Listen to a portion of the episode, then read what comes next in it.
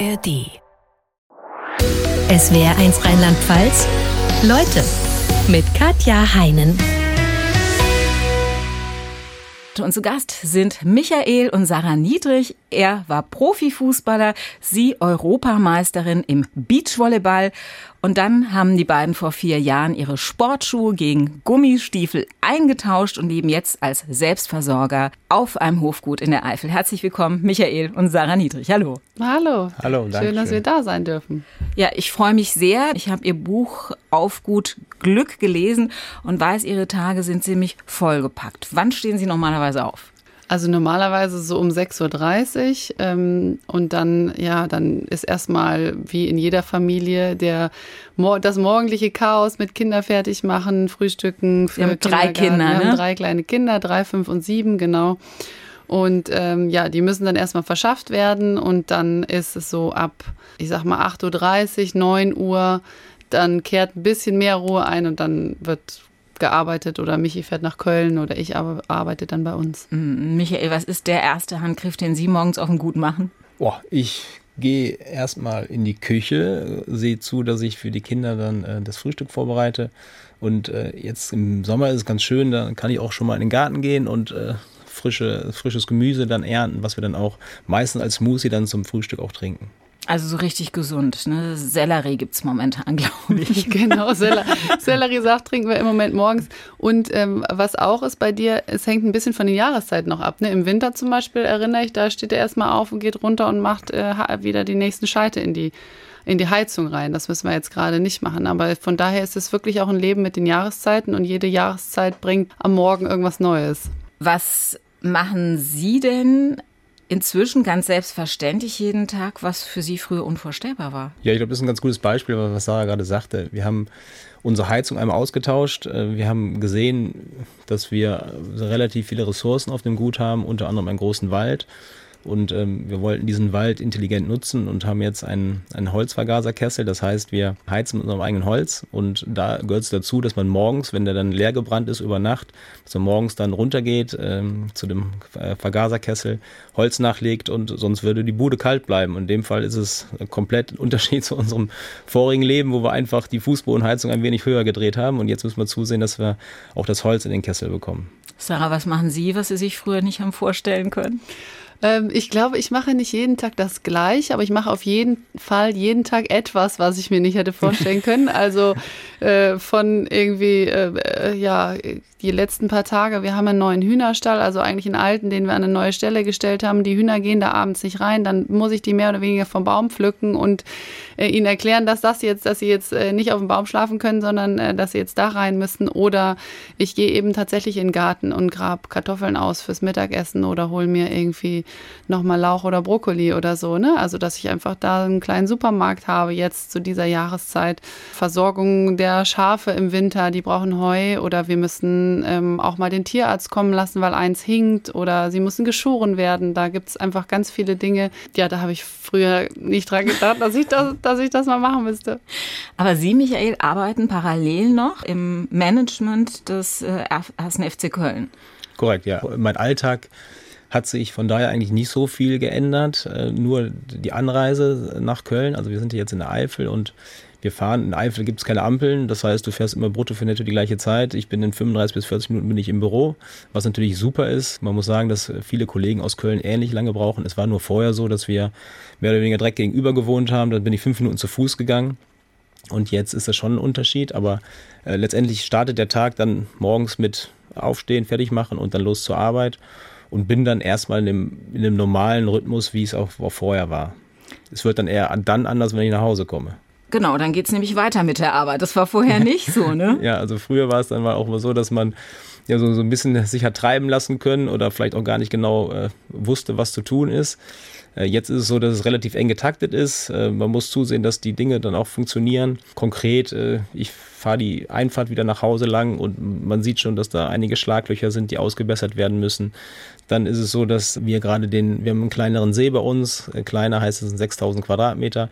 Der hat über die Jahre jetzt, äh, wo er dann da ist, hat er relativ viel Nährstoffe angesammelt und wir sind da gerade dabei, den wieder äh, zu, ähm, also die Mikrobiologie wiederherzustellen. Das heißt, wir müssen raus auf den See und verteilen da einiges an, an homöopathischen Mitteln, dass er sich wieder dann regenerieren kann. Das sind so Themen, die natürlich komplett neu sind und die dann alle nach der Arbeit noch anstehen. Also Entschleunigung sieht anders aus.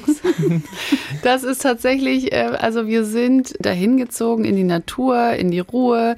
Das ähm, äh, bieten wir auch, wir haben eine Ferienwohnung da unseren Feriengästen. Also das ist ja das, warum man da hinkommt eigentlich. Wir stellen fest, dass es für uns davon noch ein bisschen zu wenig gibt, aber wir sind auf dem richtigen Weg. Also wir merken, dass es mehr wird und dass wir auch zwischendrin, wir haben irgendwie so eine schöne Holzliege am See und ähm, dass wir da jetzt schon auch mal drin saßen oder lagen. In den letzten vier Jahren mal. Ja, zweimal, oder? ja. ja. Nur damit wir mal eine Vorstellung davon bekommen. Das Gut liegt mitten, umgeben vom Wald, im Naturpark Nordeifel, unweit des kleinen Dörfchens Urf. Wie viele Einwohner hat Urf? Gute Frage. 250? 300? Ja. ja. Also. Und wie weit sind Sie von diesen 250 Einwohnern entfernt? Mindestens einen Kilometer oder anderthalb. Wie weit sind Schulen und Kindergärten von Ihnen entfernt?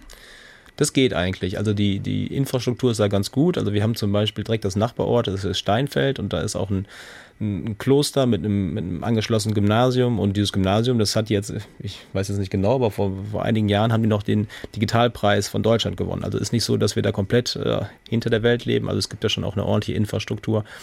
Aber die Schule, auf die Max jetzt geht, die ist schon etwas weiter entfernt, die ist 15 bis 20 Kilometer. Wie viel sind es ungefähr? 18, ja. Ja, sowas. Also ist, ist auf jeden Fall viel Fahrerei dann auch, ne? Ja, also man braucht ein Auto. Das mhm. ist so. Jetzt haben Sie beide vorher ja in diversen Großstädten gelebt. War das der Traum von Ihnen beiden, einmal aufs Land zu ziehen? Ich glaube, so konkret kann man das nicht sagen. Also wir sind klassisch äh, größer geworden in der Familie. Also wir haben Kinder bekommen und irgendwann merkte man, dass, dass der Platz nicht mehr ausreicht und dann, wie wahrscheinlich bei vielen Familien, überlegt man, was machen wir jetzt? Aber das war immer so, dass wir gedacht haben, so dieses das Reihenhaus in der Stadt, das ist nicht unser. Und dann hat man mal ein bisschen weiter rausgeguckt und irgendwann aber mehr oder weniger zufällig dann auch das, das Gut Neuweg entdeckt und waren dann da und es war jetzt nicht so, dass wir geplant haben, es muss sowas sein, aber als wir dann da waren, haben wir gesagt, wow, hier geht was, äh, das wollen wir machen. So, und Sie haben den Vorbesitzer gefragt, Sarah, als Sie das gesehen haben, boah, ist das nicht furchtbar viel Arbeit? Was hat er geantwortet? ja. Ah ja, der hat geantwortet, oh, es geht eigentlich, alle zwei Wochen mal Rasen mähen. Also er wollte unbedingt verkaufen, bringen wir Im Nachhinein, Im Nachhinein ähm, wollte natürlich wahrscheinlich einfach verkaufen. Irgendwas in meinem Kopf, in meinem Hinterkopf hat schon gesagt, also ganz so kann das nicht sein. Ähm, aber irgendwie haben wir es dann auch glauben wollen und haben dann irgendwie in unserer Verliebtheit gesagt, äh, wir machen das, wir probieren das. Ähm, zur Not müssen wir noch mal eine Rolle rückwärts machen und dann haben wir uns getäuscht und wir sind einfach nicht gemacht dafür, aber wir wollen es auf jeden Fall probieren. Wie groß ist das Ganze mit Land äh, dazu? Also es sind insgesamt sechs Hektar, aber ähm, sind Häuser haben wir ungefähr, also Wohnfläche sind ungefähr 1000 Quadratmeter. Es sind drei Ferienhäuser, die wir haben. Wir haben eine kleine Scheune, wir haben noch ein, ein Pumpenhaus, ein Versorgerhaus und dann unser Haupthaus, wo wir zusammen mit Oma und Opa leben. Die sind dann auch noch mitgekommen, ihre Eltern mhm. aus Bayern extra hierher gezogen. Aber wenn man so eine große Sache angeht, rutscht, rutscht einem da nicht das Herz in die Hose, weil man denkt, boah, ob das finanziell hinhaut? Ja, also, also wie gesagt, wir sind da gewesen, waren verliebt, wir wollten das unbedingt und man muss dazu sagen, dass wenn man äh, so ein großes Grundstück da hat, dann hat man ja vor allen Dingen, sieht man auch viele Möglichkeiten. Und diese Möglichkeiten haben wir auch gesehen und auch, auch Möglichkeiten, das äh, zu refinanzieren. Und eine dieser Möglichkeiten waren auch die Ferien, Häuser, die schon da waren. Und man muss sagen, dass ein. Drei Stück haben sie da, glaube ich, ne? Drei auf Hand, dem Areal. Genau, es war mhm. nicht von Anfang an so, aber wir hatten von Anfang an eine Ferienwohnung, die auch schon fertig war und die konnten wir sofort vermieten. Natürlich haben wir uns dann gefragt, will dann jemand Urlaub in der Eifel machen? Aber ähm, wir haben gesagt, das könnte funktionieren und das könnte auch dann so funktionieren, dass der Business Case sich am Ende auch wieder rechnet. Und man muss jetzt im Nachhinein sagen, ja, das hat alles genauso funktioniert und es funktioniert auch deutlich besser, als wir damals äh, dachten. Aber trotzdem war es am Anfang natürlich eine Ungewissheit und wie Sarah gerade schon sagte, wir haben gesagt, wir machen das und für den Fall, dass es nicht funktioniert, dann machen wir halt eine Rolle rückwärts und gucken, wie es, wie es neu funktionieren kann. Hatte einer von Ihnen handwerkliche Vorerfahrung oder landwirtschaftliche Vorerfahrung? Nein. nee, haben wir echt nicht. Ich glaube, wir haben schon gewusst, dass wir trotzdem auch Fähigkeiten haben, die wir nutzen können. Also Sie waren beide Profisportler, muss genau, man sagen. Ja, ja. Sie äh, zweifache Europameisterin im Beachvolleyball, Sie äh, Profifußballer beim ersten FC Köln. Haben Sie in Ihrer Sportlerkarriere Dinge gelernt, von denen Sie heute sagen, die waren letztlich doch wichtig für uns? Ja, auf jeden Fall. Also natürlich denkt man auch gerne so an die Erfolge zurück und ähm, an schöne Momente, die man hatte, an, an tolle Reisen und so weiter. Aber das, was man mitnimmt, ist ja tatsächlich diese Persönlichkeitsentwicklung, die einen, einem dieser Leistungssport bietet, weil man einfach jeden Tag kleine und größere Grenzerfahrungen, weil man einfach immer versucht, seine eigene Grenze irgendwo ein Stück weit weiter zu verschieben. Und das ähm, birgt natürlich unheimlich viele Möglichkeiten an Persönlichkeitsentwicklung. Mhm. Und das merken wir schon auch ähm, jetzt und heute und ähm, was man natürlich in dem Moment gar nicht so wahrnimmt, aber wo man jetzt im Nachhinein merkt, boah, der Sport hat doch echt viel mit uns gemacht und uns wirklich auch Ressourcen gegeben, die wir jetzt anzapfen können. Auch mit Rückschlägen umgehen wahrscheinlich, oder? Genau, und es ist wirklich so, dass wir tagtäglich einfach irgendwas machen, was wir vorher noch nie gemacht haben und relativ schnell an unsere Grenzen kommen. Und das ist eigentlich der Moment, wo man jetzt dann auch die aus der Sportlerkarriere dann nochmal zehren kann, weil man da genau weiß, äh, das gehört dazu. Also das ist wichtig, dass man auch in dem Moment einfach mal die Niederlage bzw. den Rückschlag erfährt, um sich dann weiterentwickeln zu können, um auch neu versuchen zu können, wie es denn geht.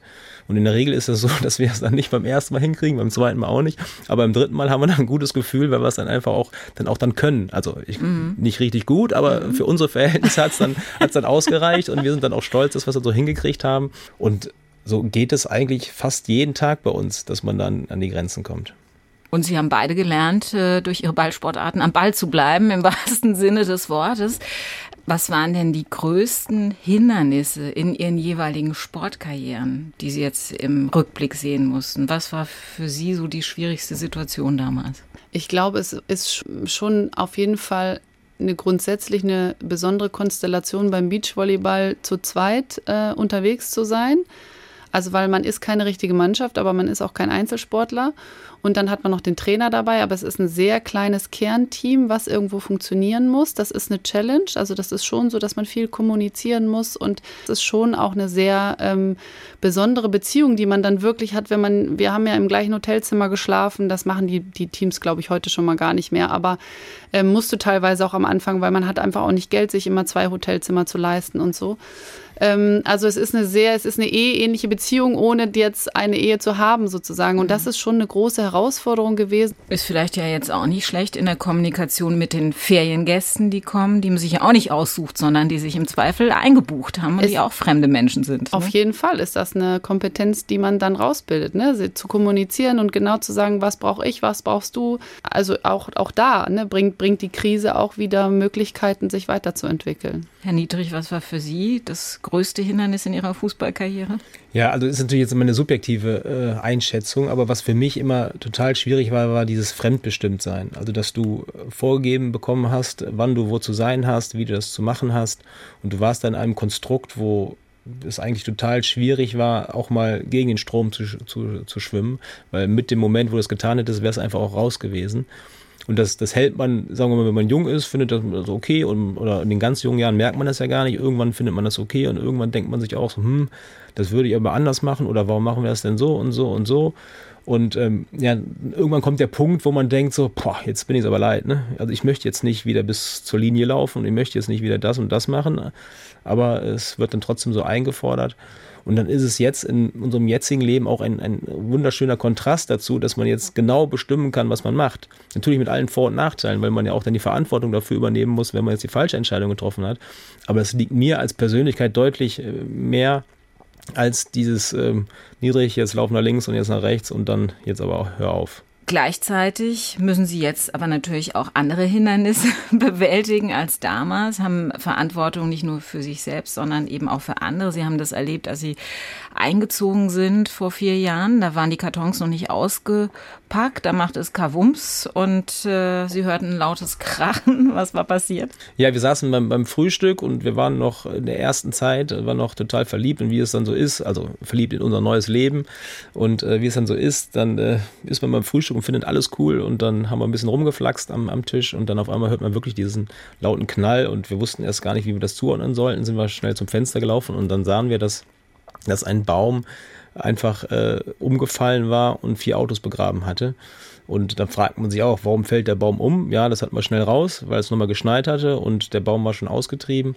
Und dann ist es so, dass der die Schneelast dann den Baum zum Kippen gebracht hat, aber das fallen ja nicht alle Bäume um. Das heißt, wie geht es jetzt weiter? Welcher ist, könnte der nächste Baum ja, sein, der sie umfällt? waren nämlich plötzlich Waldbesitzer und waren dann auch haftbar für solche Dinge, ne? Genau, man, man wird dann äh, relativ, äh, ja, mit einem großen Knall wurde einem das dann bewusst, dass man da auch jetzt mal genauer hingucken muss. Und in dem Fall war es dann auch so, dass wir auch noch keinen Kontakt hatten zum Dorf, aber trotzdem war es so, dass es nicht lange dauerte, und es waren äh, trotzdem zwei, drei Leute da und haben mit uns dann den Baum von den Autos runtergekarrt. Also das ist eine Erfahrung, die Sie immer wieder machen durften, ne? dass man sich auf dem Land einfach gegenseitig hilft, ohne groß zu fragen.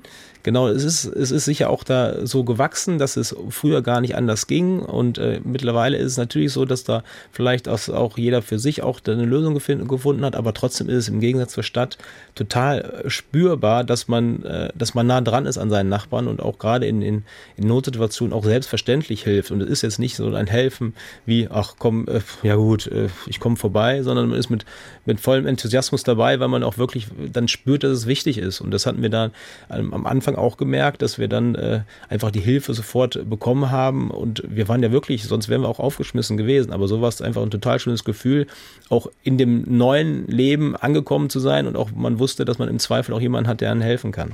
Sie waren ja auch plötzlich Tierbesitzer, haben die Tiere übernommen. Was für Tiere gehören zu dem Gut? Ähm, also das waren damals waren das zwei Esel, äh, acht Schafe, Hühner gab es noch nicht, die haben wir dann noch angeschafft. Ich glaube zehn Katzen. Zwei Gänse. Ähm, zwei Gänse, ich glaube, das war's. Ne? Diverse also, Fische. Ja, das, Gut, die sind nicht so pflegeintensiv wahrscheinlich. Nee, das stimmt. Aber auch mit Tieren hatten Sie beide keine große Erfahrung. Nee, also nicht wirklich. Ne? Wir hatten früher auch mal einen Hund oder eine Katze zu Hause, aber das ist natürlich wirklich was anderes, als jetzt ähm, Nutztiere den zu haben, ne? Schafen die Klauen zu schneiden. Genau. Genau, das beschreiben Sie in dem Buch so wunderbar, ja, dass Sie plötzlich den Schafen die Klauen schneiden musste. Wie macht man das? Ja, ganz gute Frage. Also es fängt vor allen Dingen damit an, dass man die Schafe ja nicht irgendwie bei sich hat und sie ruft und sie kommen und legen sie auf den Rücken und strecken die, die Beine in die Luft und dann kann man einfach schneiden. Also man muss sie erstmal fangen. Und das sind jetzt auch so, so Momente, wo ich auch für mich gemerkt habe, ui, also ne, jetzt kommst du auch an, wieder an deine Grenzen. Haben Sie gedacht, wäre ich doch früher mal besser Torwart gewesen, oder? ja, es hätte sicher geholfen, wobei ich habe das dann irgendwie eine ähnliche Torwarttechnik habe ich dann auch genutzt. Also man muss, die Schafe laufen weg, die spüren natürlich, dass da jetzt irgendwas im, ähm, im Argen ist und wollen weg, sind Fluchttiere. Ich wusste auch nie, was Schafe sonst zu machen, aber eigentlich sind Schafe relativ friedlich, die laufen nur weg und fangen nicht an zu beißen oder zu treten, aber trotzdem sind sie relativ schnell und dann musst du schon zu zusehen, dass du die auch dann irgendwann mal einholst. Und ich weiß noch, wie ich dann von links nach rechts, meine Frau hat dann genauso gelacht, wie sie jetzt gelacht hat, wenn ich es ja nicht gekriegt habe. Irgendwann wurde es mir zu bunt, habe einfach voll auf so ein Ding draufgeschmissen. Und äh, es ist dann auch gut gegangen und äh, ja, dann man lernt dann auch dann dazu. Und irgendwann habe ich dann auch mal gefragt und es gibt dann auch dann gewisse Techniken, wie man ein Schaf dann auch umlegt. Und wenn man es dann umgelegt hat, dann ist es dann auch relativ einfach, die Klauen zu schneiden. Und das hat aber in dem Fall dann nicht ich gemacht, sondern das hat dann Sarah gemacht. Sehr sehr lustig, Sarah, fand ich ein Erlebnis mit den Hühnern, das Sie im Buch beschreiben. Da gab es ein Huhn, das saß starr im Nest und hat sich nicht mehr bewegt. Und Sie dachten, Mist, das ist tot. Was haben Sie da gemacht? Ja, also, also Oma. Oma dachte, Oma kam und sagte, du, ich glaube, das eine Huhn ist tot, das, das ist da im Nest und, und steht nicht mehr auf. Und ich habe direkt gedacht, oh je. Also jetzt lache ich drüber, aber wenn man dann noch gar keinen ähm, Kontakt einfach zu hatte, dann habe ich zu Michi gesagt, du musst mitkommen. Was ist, wenn, was machen wir, wenn das wirklich tot ist und so, ne? Äh, na gut, dann sind wir dahin und dann, ja, dieses Huhn da im Nest, dann haben wir uns so ein Stöckchen geholt mhm. und haben da mal von oben so ein bisschen drauf getickt.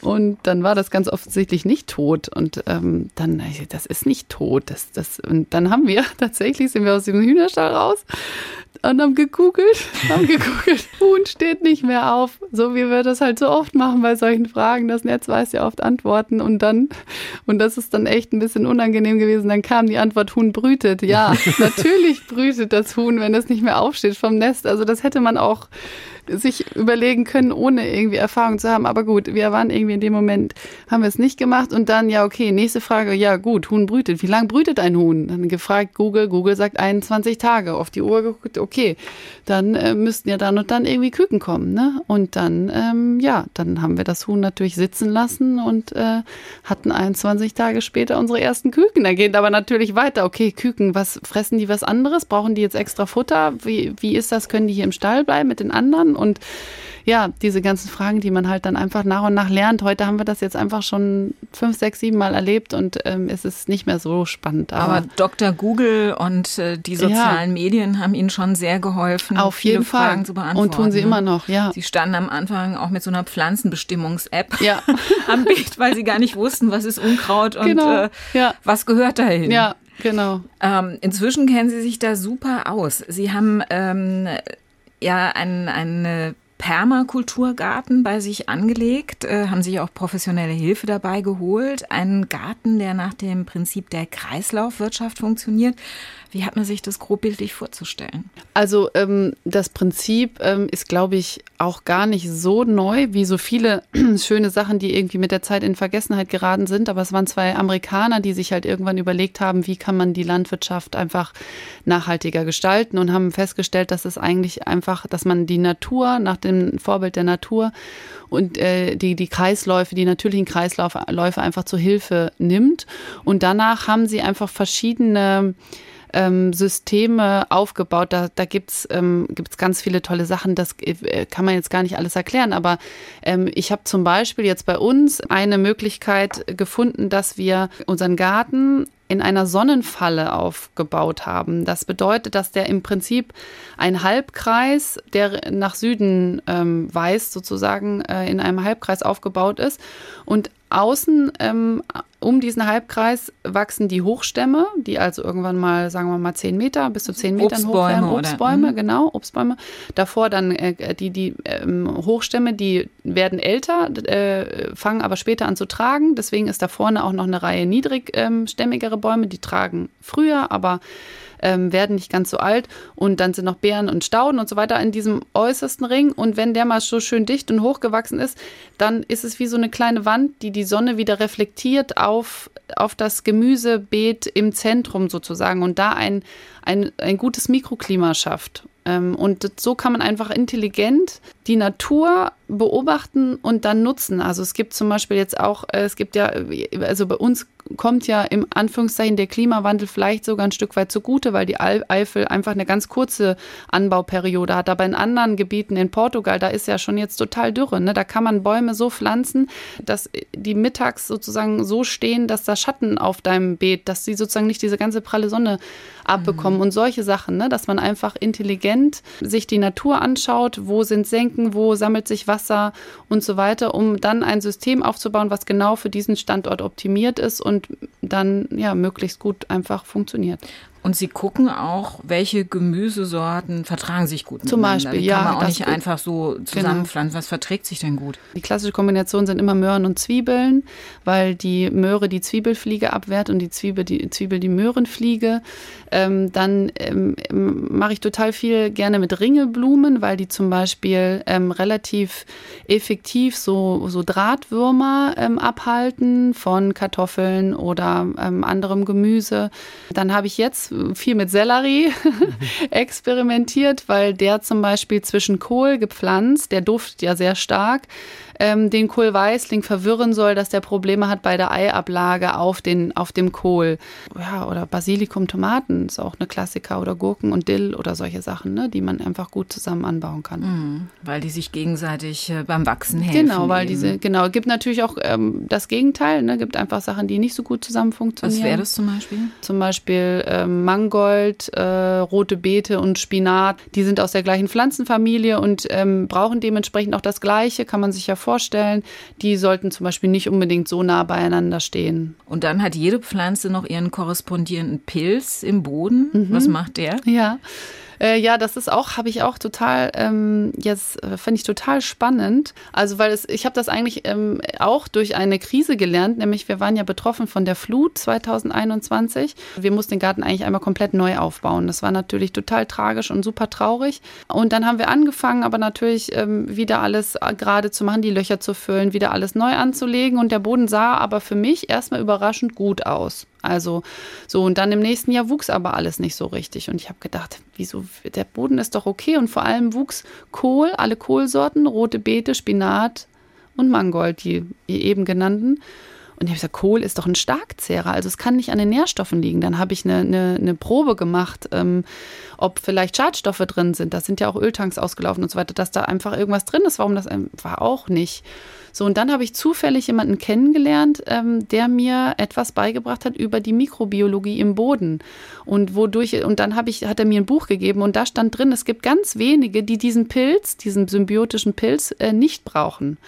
Und ähm, das sind alle Kohlarten, Mangold, Spinat und rote hm. Beete. Mhm. Und dann habe ich, ist mir, sind das, ist mir, ja, wie Schuppen von den Augen gefallen. Ja klar, dieses ganze Netzwerk, dieses ganze gut ausgeklügelte natürliche Netzwerk, was da im Boden ist, ist einfach zerrissen worden und muss sich jetzt wieder neu aufbauen. Wie kriegt man das da rein? Im Prinzip die Natur kriegt das von alleine da wieder rein. Das dauert nur länger und die Geduld hatte ich nicht. Also habe ich äh, das mit Komposttee gemacht. Und mhm. auch da über den Bekannten, den wir kennengelernt haben, der der kennt sich da super gut mit aus und ja, der hat dann äh, mir Komposttee gebraut oder mit mir gemeinsam mir das beigebracht, wie das geht. Inzwischen habe ich meine also eigene also kleine Brauanlage. Kompost mit Wasser das ist, und was Ja, da das ist im Prinzip, er hat das über Jahre lang ausgeklügelt. Also da sind 17 Komponenten jetzt drin. Auch ist da Kompost drin, aber da ist auch ein ganz besonderes äh, probiotisches Salz drin. Äh, da ist Pflanzenkohle drin, da sind Melassen drin, die diese Mikroben ernähren und so weiter. Also es ist sehr ausgeklügelt.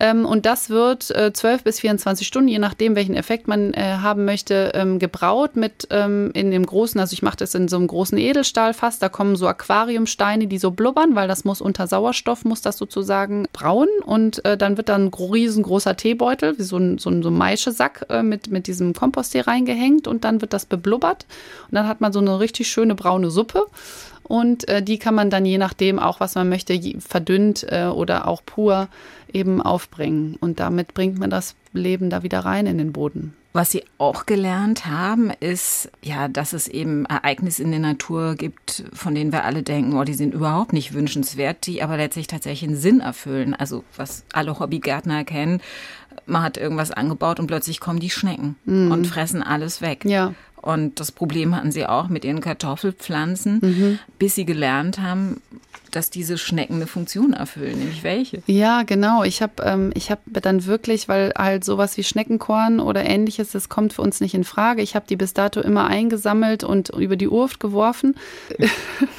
Jetzt war dann irgendwie, ähm, ja, habe ich einfach gedacht, boah, ich kann nicht jeden Tag hier diese Schnecken einsammeln. Dann habe ich einfach recherchiert und habe auch da festgestellt, dass Schnecken insbesondere dahin gehen, wo dem Boden Mineralstoffe fehlen. Ähm, und dementsprechend auch insbesondere die Pflanzen verzehren, die geschwächt sind, dadurch, dass der Boden eben nicht gut ist. Also vielleicht auch ein guter Tipp für Hobbygärtner. Genau. Ja. Wenn man Schneckenplage hatte, einfach mal gucken, ob der Mineralstoffgehalt des Bodens mhm. so stimmt. in Ordnung ist, genau. Weil wenn der stimmt, verschwinden die von ganz alleine wieder. Lassen Sie uns äh, mal über die Flut sprechen. 14. Juli 2021. Was für Erinnerungen haben Sie an diesen Tag, Michael? Wir können uns noch relativ gut äh, an den Tag erinnern. Es war so, dass wir ja gerade unsere neue Heizung eingebaut hatten und dafür mussten wir das ganze, ähm, das ganze Gut einmal aufreißen, weil wir die, die Leitung verlegt haben. Und äh, es war auch so, dass wir noch einen Durchbruch in den Heizungskeller machen mussten. Und es war so, dass es so viel regnete, dass wir die ganze Zeit Sorge hatten, dass der Heizungskeller vorläuft, weil er frisch aufgebrochen war. Und dann haben wir mit Pumpen versucht, das Wasser da wieder wegzubekommen und haben eigentlich den Fokus eher auf diese, diese kleinen Keller gehabt und nicht auf das große Ganze. Und dann irgendwann war es dann aber so, dass dann der Strom ausfiel und dann haben wir uns auch schon gedacht, hm, was ist denn jetzt los? Naja, und dann äh, haben wir die Kinder ins Bett gebracht und ich weiß noch, dass ich dann ganz oben im Haus war und von, von oben hat man einen ganz guten Überblick über das gesamte Gut und unser Gut wird begrenzt durch die Urft, also durch den, durch den, durch den Bach Und dann sah ich dann von oben, dass der Bach nicht nur über die Ufer getreten war, sondern dass es mittlerweile ein reißender Strom war. Und ähm, da wurde einem erstmal in diesem Moment klar, was da überhaupt jetzt hier vor, vor sich geht. Wir sind, ich bin sofort runtergelaufen und bin zu Sarah gegangen und gesagt, wir müssen jetzt da was machen. Ähm, das Wasser kommt. Naja, und dann sind wir runter und haben dann noch mehr oder weniger notdürftig versucht, äh, so ein paar Sachen zu machen, haben äh, ein paar Steine dagegen gestellt, also gegen den reißenden Fluss oder haben versucht, eine, eine Mauer wieder einigermaßen dicht zu bekommen. Aber letztendlich war es dann irgendwann so, dass wir gemerkt haben, wir haben keine Chance. Das ist äh, einfach, das Wasser ist äh, zu mächtig und äh, wir müssen jetzt erstmal gucken, dass wir das Nötigste retten. Und in dem Moment war es dann auch so, dass auch ein, ein Freund uns zur Hilfe gekommen ist und der hatte gehört, dass wir Probleme hatten und ähm, er sagt, was ist hier los? Wir sagen, ja, guck's dir an, ne? wir werden weggeschwemmt. Und dann sagt er, ja, und jetzt?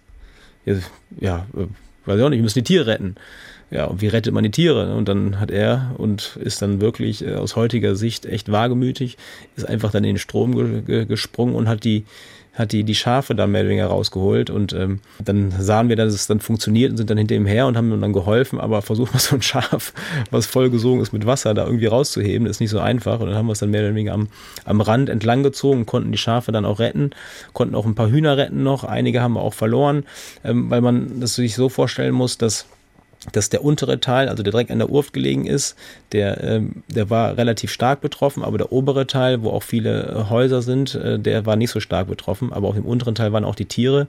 Das heißt, wir hatten erstmal einen Fokus dann auf die Tiere und haben versucht, die zu retten. Hat dann auch zum Großteil geklappt, aber irgendwann war dann, als dann die letzten Tiere dann äh, gerettet waren, war es dann so, dass wir gesagt haben, so komm, jetzt müssen wir laufen lassen. Das Problem war einfach, dass wir gar nicht wussten, weil es nicht nur Strom ausgefallen, sondern das Internet ist auch ausgefallen dass wir gar nicht wussten, was überhaupt äh, so sonst in der Welt passiert ist. Also wir haben gedacht, bei uns wäre jetzt die Flut, aber wir wussten nicht, dass die auch sonst überall ist. Ja, und das haben wir dann eigentlich erst am nächsten Tag gemerkt, als ich dann rausgefahren bin, um mal zu gucken. Also wir konnten noch unsere Einfahrt konnten wir noch nehmen und dann hat man erst gesehen, also als ich ins, ins Dorf reingekommen bin, welche Ausmaße wirklich die, die Flut hatte. Und da waren wir im, im Nachhinein noch relativ milde getroffen worden, wenn man gesehen hat, was da sonst passiert ist. Was waren denn Ihre ersten Gedanken, als Sie diese Wassermaßen gesehen haben auf dem eigenen Grundstück? Ich glaube, ich habe erstmal einen Schrei losgelassen. Also es war, ja, also wir hatten da ja so viel äh, Liebe und Zeit und, und Herzblut reingesteckt in diesen Garten. Und natürlich auch die Tiere. Wir haben, ich habe erst gedacht, die wären alle weg, die Hühner. Ne? Später haben wir dann, die haben, hatten sich noch in so ein oberes kleines Abteil von dem Stall, wo wir dann noch ein paar retten konnten. Ja, es war ganz furchtbar. Also ja, äh, im Prinzip war es erstmal ein riesiger Schock und und dann sind wir aber auch tatsächlich, und das ist im Nachhinein irgendwie auch ganz schön, sich mal kennenzulernen in, so, in so einer Situation, total handlungsorientiert geworden. Also wir haben wirklich dann nach dem ersten Schreck, okay, so ist es jetzt, was können wir tun? Wir haben noch äh, Dinge, Dinge in, in ähm, Sicherheit gebracht. Wir hatten ja auch Gäste in den Gästehäusern, haben die noch äh, alarmiert, die müssen ihre Autos hochfahren und so weiter. Natürlich dann auch so Sachen, wir hatten kein Wasser mehr, wir haben überlegt, wie viel Orangensaft haben wir noch im Haus für die Kinder, was, was können wir trinken, so solche Gedanken, die, die man sich vorher so auch noch nicht gemacht hat. Ja, sind wir da einfach sehr handlungsorientiert gewesen und haben das, glaube ich, dann verhältnismäßig eigentlich gut über die Bühne gekriegt. Und auch da kam wieder relativ rasch dann Hilfe aus dem Dorf in den nächsten Tagen. Genau, das war dann so, dass wir äh, ja dann am nächsten Morgen erst gesehen haben, was die Flut alles angerichtet hatte und äh, haben auch gesehen, dass wir nicht die Einzigen waren, sondern in der Region. Und das war ja auch das Schöne dann im, im Zuge der Flut, dass es unheimlich große Solidarität war ähm, und man angepackt hat und nicht lange gefragt hat, äh, worum es geht, sondern man hat einfach gemacht. Und dann haben wir dann auch einen Aufruf gestartet über Instagram damals und haben gesagt, äh, wer hat Lust am Samstag uns zu helfen? Und dann war es dann wirklich so, dass an dem Samstag waren auf einmal weiß ich, 70 Leute bei uns und haben angepackt und äh, ja, also da, ich weiß noch ganz genau, als dann, da bin ich dann zum Wanderparkplatz vor, das ist quasi am Anfang von unserem Gut und da standen dann äh, die Jungs aus dem Dorf und hatten da äh, Schaufeln und äh, Kettensägen in der Hand und sag ich, was macht ihr denn hier? Ja, wir räumen heute gut Neuwerk auf. Ich so, okay, dann kommt mal mit. da weiß ich noch ganz genau, wie ich da mit, mit Tränen in den Augen stand und einfach so dankbar war, dass in dem Moment dann das auch, äh, ja, so viele Leute dann immer da waren, die einmal geholfen haben, ja. Einer der häufigsten Fragen, die Ihnen Freunde und Bekannte gestellt haben, als Sie sich entschlossen haben, von der Großstadt weg äh, aufs Land zu ziehen in die Eifel, war, habt ihr denn keine Angst, dass es dort einsam wird? Also ja. offensichtlich ist dem nicht so. Oder? Also das ist tatsächlich, tatsächlich überhaupt nicht so. Wir haben eigentlich immer Leute da. Also ähm, Gäste, Handwerker, Freunde, ähm, es ist, ist bei uns eigentlich ein Kommen und Gehen, sodass man manchmal sich wünscht, man wäre mal ein bisschen einsam. ja, Sie haben ja auch durch diese drei Ferienhäuschen Feriengäste, die kommen. Am Anfang haben Sie sich gefragt, macht denn überhaupt jemand Urlaub äh, in der Eifel? Was sind das für Leute, die Urlaub in der Eifel machen? Ja, wir haben am Anfang äh, über Airbnb vermietet und das ist ein Portal, was ja auch weltweit äh, man buchen kann. Und dann hatten wir nicht nur, wie wir uns am Anfang dachten, der Kölner, der gestresst ist und oder der Städter, der gestresst ist und einfach raus aufs Land will, sondern wir hatten Leute aus der ganzen Welt da. Und ähm, das war eigentlich das Schöne, dass wir am Anfang diese Sorge, äh, werden wir einsam, wurde kompensiert mit Leuten aus, aus Indien, Kalifornien, äh, Italien, ich weiß nicht woher. Also das sind dann wirklich Leute, die dann unsere Bilder ganz schön fanden bei Airbnb, aber in der Regel ist es so, dass dass wir äh, Natur und Ruhe bei uns haben und dass wir auch ganz bewusst die die Leute bei uns haben, natürlich mit vielen Kindern, die einfach äh, die Kinder laufen lassen können, aber auch Leute, die einfach das auch wahrnehmen, dass man einfach bei uns im, sehr im Einklang mit der Natur leben kann und dann auch diesen Effekt hat, dass man relativ schnell runterkommt und relativ schnell ja, raus aus seinem Alltag ist. Und äh, das merken wir auch selber, dass das total entschleunigt, dass das Leben im Einklang mit der Natur, im, im, mit den Jahreszeiten auch für uns ein ganz anderes ist. Und ähm, das merken auch unsere Gäste und deswegen kommen sie auch sicher gerne zu uns. Sie sind ja auch deshalb nicht einsam, weil Ihre Eltern äh, mitgezogen sind. Sarah, äh, Sie praktizieren Mehrgenerationenwohnen und haben die überredet aus Bayern, wo die viele, viele Jahrzehnte mhm. gelebt haben, wegzuziehen zu ihnen. Wie viel Überredungskunst hat es gekostet? Wir haben ihnen ein Angebot gemacht, was sie nicht ausschlagen konnten. ähm, also es war tatsächlich so, dass ähm, ja, dass bei denen schon länger im Raum stand, ähm, ja, wie lange sie da in diesem Haus so in dieser Art und Weise noch wohnen können und ob es vielleicht noch mal irgendwo eine andere Alternative gibt. Ja, und dann, als wir diesen Hof gefunden haben, dann ist natürlich irgendwie, ja, das können wir nicht alleine oder äh, hier könnten ja noch so viele wohnen und so weiter. Und dann natürlich auch irgendwann an meine Eltern gedacht und haben ihnen das einfach angeboten. Ähm, meine Mutter ist ja Kölnerin äh, und die ist auch, hat die schönsten Jahre, wie sie immer sagt, ähm, oder die schönste Zeit ihrer, ähm, ihrer jungen Jahre bei ihrem Onkel auf dem Bauernhof verbracht. Und äh, für die war das so ein bisschen, glaube ich, auch ein, ein kleiner Traum, äh, den, den sie dann nochmal vor Augen hatte. Die, bei der hat es nicht ganz so lang gedauert. Mein Papa, bei dem war es ein bisschen länger, der ist natürlich auch da ähm, einfach, der kommt aus Bayern und hat da ganz lange Jahre als Lehrer Lehrer gearbeitet, hat auch eine, eine Augenkrankheit, sodass er nicht, nicht gut sieht und dann kennt er sich natürlich da besser aus, als jetzt total, also in ein neues Umfeld zu kommen. Verdienen war das ein bisschen schwieriger. Ähm, letztendlich Kinder waren also die Enkelkinder, die dann letztendlich ähm, den Ausschlag gegeben haben, dass sie, dass sie doch irgendwie noch mehr für sich an Pro-Argumenten auf der Liste hatten als an Kontra-Argumenten und ähm, einfach die Kinder da aufwachsen zu sehen und ja, und jetzt glaube ich, inzwischen ist es zumindest auch so, dass sie immer wieder, wenn sie mal länger weg waren, nach Hause kommen und sagen, oh, ist schön, wieder hier zu sein. Mhm. Und der Vorteil für sie ist ja auch klar, sie haben im Zweifel Kinderbetreuung im ja, Haus. Absolut. Oder wenn ja. sie mal unterwegs sind und es kommen Feriengäste, jemand, äh, der vor Ort ist. Michael, es waren nicht ihre Eltern, sondern ihre Schwiegereltern, die da gezogen gekommen sind.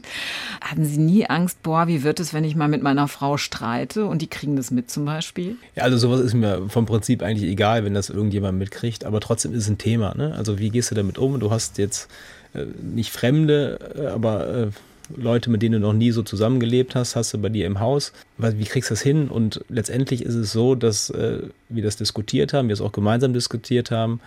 Und wir haben uns ein paar Maßnahmen getroffen, die das, die wir in der Theorie dachten, dass sie uns helfen. Und die haben uns auch dann wirklich in der Praxis geholfen. Also wir haben es so gemacht, dass die untere Etage wirklich, wo Oma und Opa wohnen, wirklich zugemacht werden kann. Das heißt, sie können sich zurückziehen, sie können die Tür zumachen. Und dann sind sie auch erstmal nicht da. Die Kinder ignorieren das häufig, die gehen sowieso hin, aber trotzdem ist das, ist das äh, für die dann schon auch wichtig, dass sie ab und zu die Tür zumachen können. Und es geht darum, Nähe Distanz hinzukriegen. Aber das ist ja nicht nur in der Beziehung zu den Schwiegereltern, sondern auch zu dem eigenen Partner, zu deinen Freunden, ist ja überall ein wichtiges Thema. Und äh, ich glaube, dass wir das sehr gut hinkriegen, weil wir uns gegenseitig respektieren und weil wir es alle auch gerne machen, was wir machen und wir übernehmen auch gerne dann verschiedene Aufgaben. Also so hat die Oma jetzt übernimmt mehr die Tiere, beziehungsweise der Opa füttert die, die, die Schafe, dann ist der Opa uns, der hat uns die Werkstatt so ein Stück weit eingerichtet. Also jeder hat auch seine, seine Aufgaben da gefunden, wo er dann auch einfach gerne das macht und gerne da ist und das passt echt mittlerweile super gut. Sie bieten ja ähm, auf Ihrem Gut auch ein anderes spannendes Konzept an, nämlich Urlaub gegen Hand. Was machen Sie da? Ähm, ja, das, das war eigentlich ähm, im Prinzip erstmal so ein bisschen aus der Not geboren, ob dieser ganzen Arbeit, die da vor uns lag und wir uns überlegt haben, ähm, ja, wie, wie, wie, wie kann man das machen und haben immer mal wieder so Anfragen gehabt, ob man nicht mal vorbeikommen kann, ein bisschen zu helfen. Und dann haben wir gedacht, das, kann man irgendwie mal bündeln und hatten auch schon von solchen ähm, Aktionen gelesen, dass es äh, sowas gibt. Und dann auch über, über unseren Instagram-Kanal haben wir einfach mal ähm, das beworben, hatten unsere beiden größeren Häuser geblockt für fünf Tage und haben gesagt, so hier, ähm, wir machen jetzt Urlaub gegen Hand, vormittags mit uns im Garten arbeiten und nachmittags die Beine hochlegen und einfach Urlaub machen. Und äh, das hat super funktioniert. Und ähm, das war ja eine so schöne Woche, weil nicht nur, weil wir ganz viel geschafft haben und weil natürlich dieser Vorher-Nachher-Effekt, wenn man mit zehn Leuten sowas macht, einfach ein ganz anderer ist und viel motivierender, als wenn man alleine vor sich hin werkelt und werkelt und irgendwie dann gar nicht so richtig sieht, dass was passiert ist. Und ähm, ja, mit so zehn Leuten ist es natürlich direkt einfach ein super Effekt. Und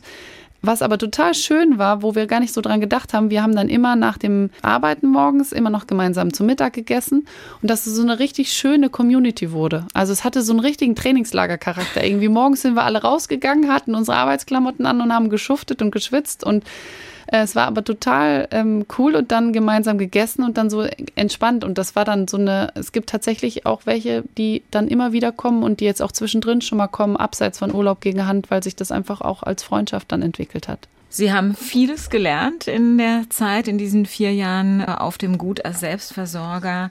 Auf einer Skala von eins bis zehn, wie weit sind Sie jetzt gekommen als Selbstversorger? Also was müssen Sie noch zukaufen und wo sind Sie schon autark? Ja, das ist das Schöne. Wir haben uns auch mal für uns gefragt, ähm, was ist überhaupt ein Selbstversorger? Also darf ich mir das T-Shirt denn noch kaufen oder muss ich mir das selber jetzt über die Schafswolle herstellen? Und ähm, wir werden, und das haben wir für uns definiert, wir werden niemals zu 100% Selbstversorger sein. Das können wir auch gar nicht und wollen wir auch gar nicht. Aber was wir, was wir wollen, ist auf dem Weg zur Selbstversorgung sein. Und das heißt, dass wir mehr und mehr unser Gut, unsere, unsere, unser Grundstück, unsere Möglichkeiten verstehen und die dann in die Richtung optimieren, aber niemals ankommen werden, dass wir zu 100 Prozent das schaffen. Also für uns ist diese Haltung relativ schön auch diese so umzusetzen, nicht nur was die Selbstversorgung angeht, sondern auch was die ganzen anderen Prinzipien auf dem, dem, Gut angeht. Es wird nicht so sein, dass wir irgendwann nicht mehr renovieren müssen. Es wird nicht mehr so sein, dass wir irgendwann fertig sind, sondern es wird immer so sein, dass wir, dass wir als Konzept einen ständigen Wandel haben und wir da auch jetzt unsere Befriedigung drin finden. Also wir wollen nicht ankommen, sondern wir wollen den Weg gehen und in dem Weg unsere Befriedigung finden. Also der Weg ist das Ziel. Genau. Ist es für Sie die wichtigste Erkenntnis, die Sie gewonnen haben, seit Sie da leben und Selbstversorger sind? Ich glaube, es ist so die, die, die wichtigste Erkenntnis, dass man einfach, dass es so viel Spaß macht, einfach auch mit der Neugier zu gehen. Und so heißt das Buch ja auch auf gut Glück, einfach was, was zu probieren und mit der Sicherheit, dass einfach interessante Dinge auf dem Weg zu finden sind. Das ist einfach schön. Das macht Spaß äh, zu wissen. Da kommen noch ganz viele andere äh, neue Projekte, Ideen, Möglichkeiten, Probleme, die aber immer irgendwas Spannendes für uns bieten. Wenn andere jetzt Interesse dran haben, von der Stadt aufs Land zu ziehen und sich auch in Sachen Selbstversorgung auszuprobieren, was wären denn die wichtigsten Tipps, die Sie denen mit auf den Weg geben würden? Ja, also es ist natürlich jetzt schwierig zu sagen, weil eine konkrete Situation immer da ist und man müsste die be bewerten. Aber was man sicher sagen kann, ist, dass man eine Haltung mitgeben kann. Und diese Haltung ist, ist einfach mal zu probieren, drauf loszugehen und im Zweifel, dass, dass die erste Schwierigkeit nicht als Schwierigkeit zu sehen, sondern als, als, als Chance, vielleicht ein bisschen was anders zu machen. Und mit dem Moment, wo man diese Haltung dann auch verinnerlicht hat, ergeben sich so viele neue Situationen und ähm, dann wird man auch irgendwo den Weg finden, wie dann jetzt der persönliche Weg ist, äh, rauszugehen oder sein Leben anders zu gestalten. Aber wichtig ist einfach mal anzufangen. Früher hätte man das Gottvertrauen genannt, glaube ich, ne? Ja, vielleicht. Also ein Gottvertrauen, das schwingt ja so ein bisschen mit, wird schon gut gehen. Ähm, es ist vielmehr ein bisschen ein, glaube ich, ein Selbstvertrauen, dass man, dass es vielleicht geht es auch nicht gut. Das ist dann vollkommen okay. Das, das gehört dann irgendwie dazu und ähm, dann, dann lernen wir draus und machen weiter. In dem Moment, wo es nicht gut geht, dann fluchen wir auch mal. Ne? ist nicht so, dass wir dann jubeln und sagen, endlich ist mal wieder was schiefgegangen. Aber ähm, trotzdem ist uns sehr bewusst, dass es einfach dazugehört. Und wichtig ist, denke ich, immer neugierig bleiben, immer offen und äh, dazulernen. In Ihrem Buch, äh, da stellen Sie sich am Ende mehrere hypothetische Fragen und Sie antworten beide lustigerweise auf die Frage, wenn eine Fee käme und euch sofort eine einzige Fertigkeit verleihen könnte, welche wäre das, sagen Sie beide, Zimmermann zu sein, weil es ja noch viele Projekte gibt, die Sie gerne verwirklichen möchten und für die handwerkliche Fähigkeiten von Vorteil sind. Ich dachte deshalb, ich schenke Ihnen als kleines Dankeschön dafür, dass Sie sich Zeit für Leute genommen haben. Dieses dicke Praxisbuch Holz. das verspricht, dass da alles drin ist, was man zum Arbeiten mit Holz kennen und können muss. viel Spaß dabei ja. und viel Freude bei der praktischen Umsetzung und weiterhin alles Gute. Dankeschön, vielen, vielen Dank. Dank. SWR1 Rheinland-Pfalz. Leute, jede Woche neu. Auf swr1.de, in der SWR1 App und überall, wo es Podcasts gibt.